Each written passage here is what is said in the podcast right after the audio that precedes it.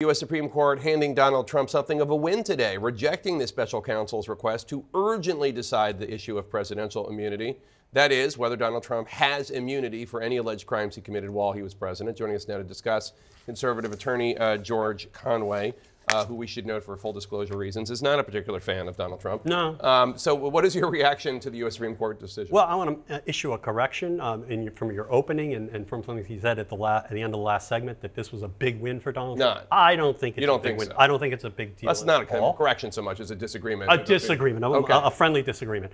I, I think it's not a big deal because I don't think it's going to affect the schedule that much, and I think it actually shows the um, likely, I think it shows the weakness of Donald Trump's immunity claim. And I say that as somebody, as, as Norm Eisen pointed out in the green room to me, I'm the only person in, in the universe who ever won, uh, wrote a brief that won a Supreme Court uh, immunity case for a president against the president. That was uh, against Bill, nothing. Against Bill, Bill Clinton, Clinton Paula yes. Jones, yeah. And so the, and I can go through the how this works. I mean, we've got the D.C. Circuit, who has, which has acted really, really, really fast in prior appeals. They've set this case down for argument on January 9th. I would not be surprised that if we saw a decision from them in a matter of days. Really? And yes, I think I, I, if I were um, that.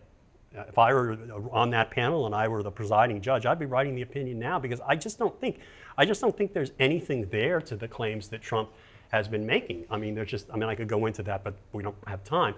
But the, and, and so I think this, this case will be disposed of in the intermediate appellate court by the middle of January, by the third week in January at the latest.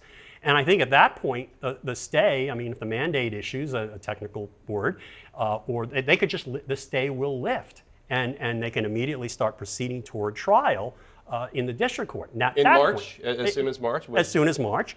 Um, and what will happen at that point is that the onus will shift to Donald Trump and his lawyers to go to the Supreme Court, go to the Circuit Justice, Justice Roberts, or the entire court, and say, stop this, stop this train now. So all of a sudden you're going to see reversal, and, and Trump's going to say, you've got to move fast, you've got to move fast. And at that point, the Supreme Court, they could stay the case.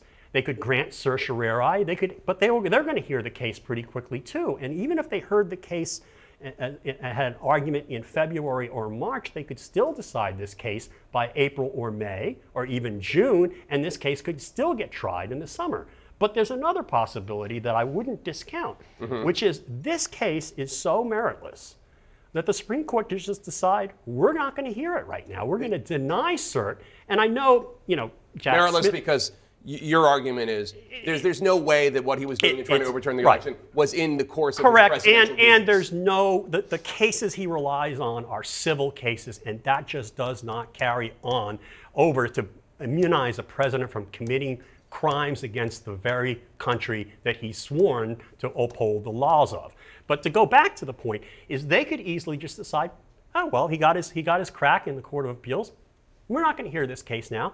And what will happen is he'll still get a chance to go to the Supreme Court, but after he's convicted. And so, you know, like every other criminal who's convicted in a, United States District Court, he can have his arguments heard, um, the immunity argument and any other argument, after he's convicted and sentenced. I want to also ask you about this uh, Michigan story. The Detroit News uh, re- reviewed a tape of a call, uh, part of the tape of a call from November 2020 Trump and Ronna McDaniel uh, from the RNC were, were, allegedly, according to this reporter who heard part of the tape, uh, pressuring local officials to not sign the certification of the Wayne County vote. Wayne County, the biggest, most populous county in Michigan. It's where Detroit is. Trump reportedly said on this call, quote, we've got to fight for our country. We can't let these people take our country away from us. And the two Wayne County canvassers went back, and even though they had voted to certify the election, they said, we're not going to sign the certification.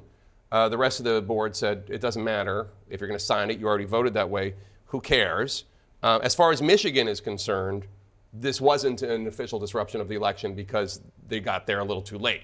Um, but that doesn't mean that Jack Smith might not try to find this tape if it, if it exists and use it to his ends, right? Yeah, I think it shows. I mean, I think it's consistent with the criminal conspiracy and the criminal intent that Jack Smith is going to be trying to prove uh, here in, in the District of Columbia. And I also think it's consistent with the conspiracy that's been alleged against all of the defendants in Fulton County, Georgia. And um, I don't think it necessarily has to be prosecuted itself as a separate crime.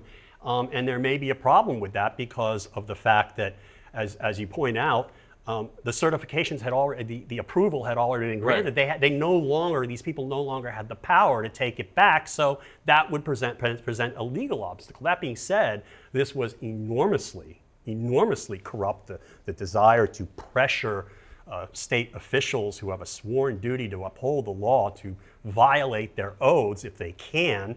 And I mean, you know, it's, it, look, it's, it's of a piece for Donald Trump. I mean, Donald Trump is, has done that many, many times in many, many situations. And I have to say this as, as a former member of the Republican Party. I mean, for a political party chairman to participate in this, um, any normal, decent party would fire a, a, a, a, an official that did what Ronna Romney McDaniel did. You know, this woman who According changed the- her name for Trump. Um, According to just the Detroit. News, yeah. A Michigan law enforcement official told me, quote, to try and make this into a crime would be a stretch based on the information in the Detroit News article and assuming more information doesn't come out. None of which means this wasn't unethical, egregious, and grotesque, unquote. All I, check, check, and check. I totally agree with that.